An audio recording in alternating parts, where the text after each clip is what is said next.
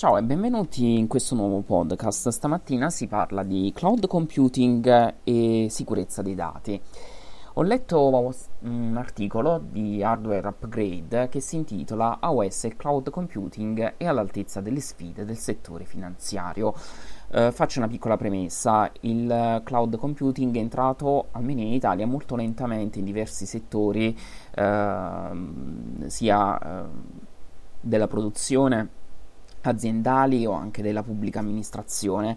però con molta difficoltà all'interno del settore finanziario per eh, diverse ragioni, in particolare legate alla sicurezza dei dati. Questo è un problema che comunque riguarda in generale il cloud computing. Per chi mi conosce, io eh, sa che io sono sempre stato molto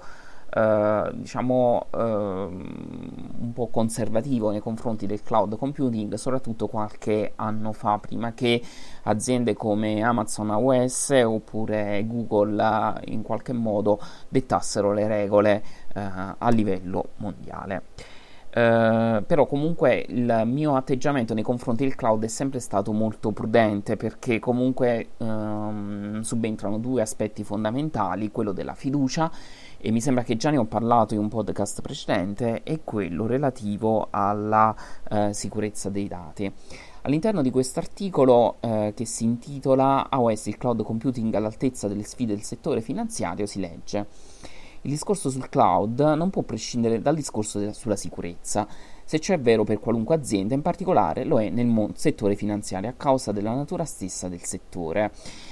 Uh, come evidenziato da Amazon OS, il settore finanziario è stato più lento di altri nell'adozione del cloud computing, ma la situazione sta mutando sia sul fronte della regolamentazione del settore che dell'approccio da parte delle aziende. Secondo AOS si legge all'interno dell'articolo che il cloud può aiutare il settore finanziario perché il trattamento dei dati cifrati può essere aiutato dal cloud per la sua natura centralizzata, che permette quindi di gestire i dati in maniera più chiara e semplice. L'implementazione di politiche stringenti riguardo alla, stri- eh, la gestione della cifratura rimane quindi un punto fermo e fondamentale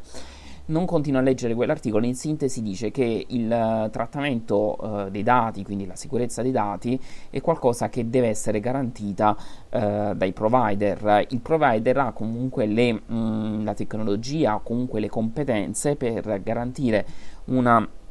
sicurezza maggiore eh, perché ha comunque delle policy testate e funzionanti rispetto a un'azienda che deve internamente implementare delle policy a partire da zero. Eh, e quindi eh, risulta per questo particolare, eh, in questo particolare contesto più semplice. Infatti, alla fine dell'articolo si legge che per quanto sia alle, sta alle aziende del settore finanziario individuare il metodo migliore per garantire la sicurezza dei dati e la conformità alle norme vigenti, il compito appare comunque più semplice nel momento in cui si adotti il paradigma del cloud computing. Eh, questo è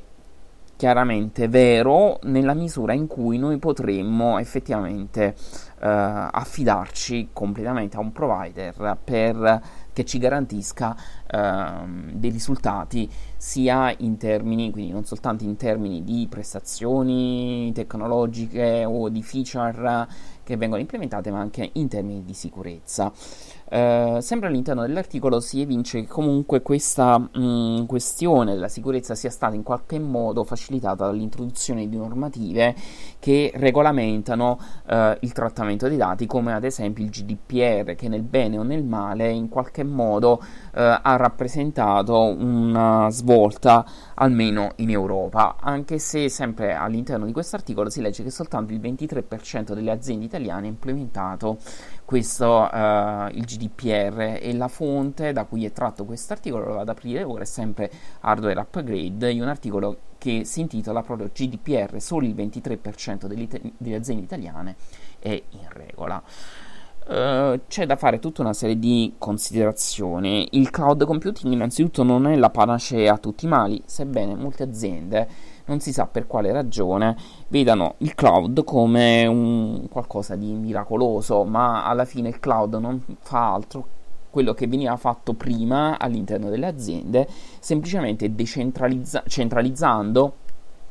e togliendo qualcosa alle aziende, eh, soprattutto in termini di infrastruttura, di servizi e di erogazione dei dati, soprattutto quando eh, subentrano particolari esigenze come eh, in particolare l'alta disponibilità delle informazioni ehm, di dati, di servizi che vengono trattati all'interno delle applicazioni. Eh, quindi non soltanto la sicurezza. Quindi mh, mm, il mio atteggiamento è sempre molto, molto, molto, molto moderato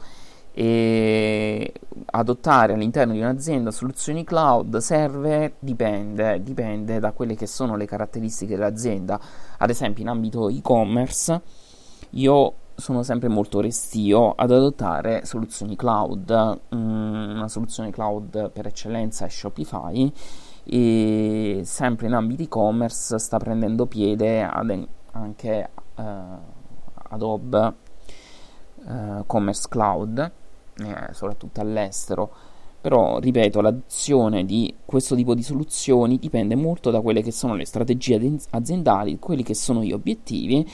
e um, quelli che sono anche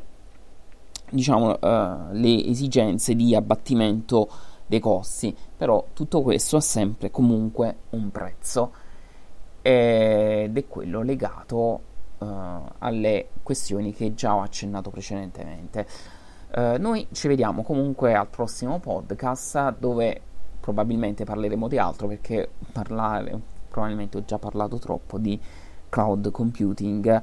in cui le questioni ormai sono viscerali, eh, cioè dove ho praticamente viscerato quasi tutto quello che riguarda questo mondo. E ti invito a guardare gli altri podcast e noi ci vediamo al prossimo. Buona giornata.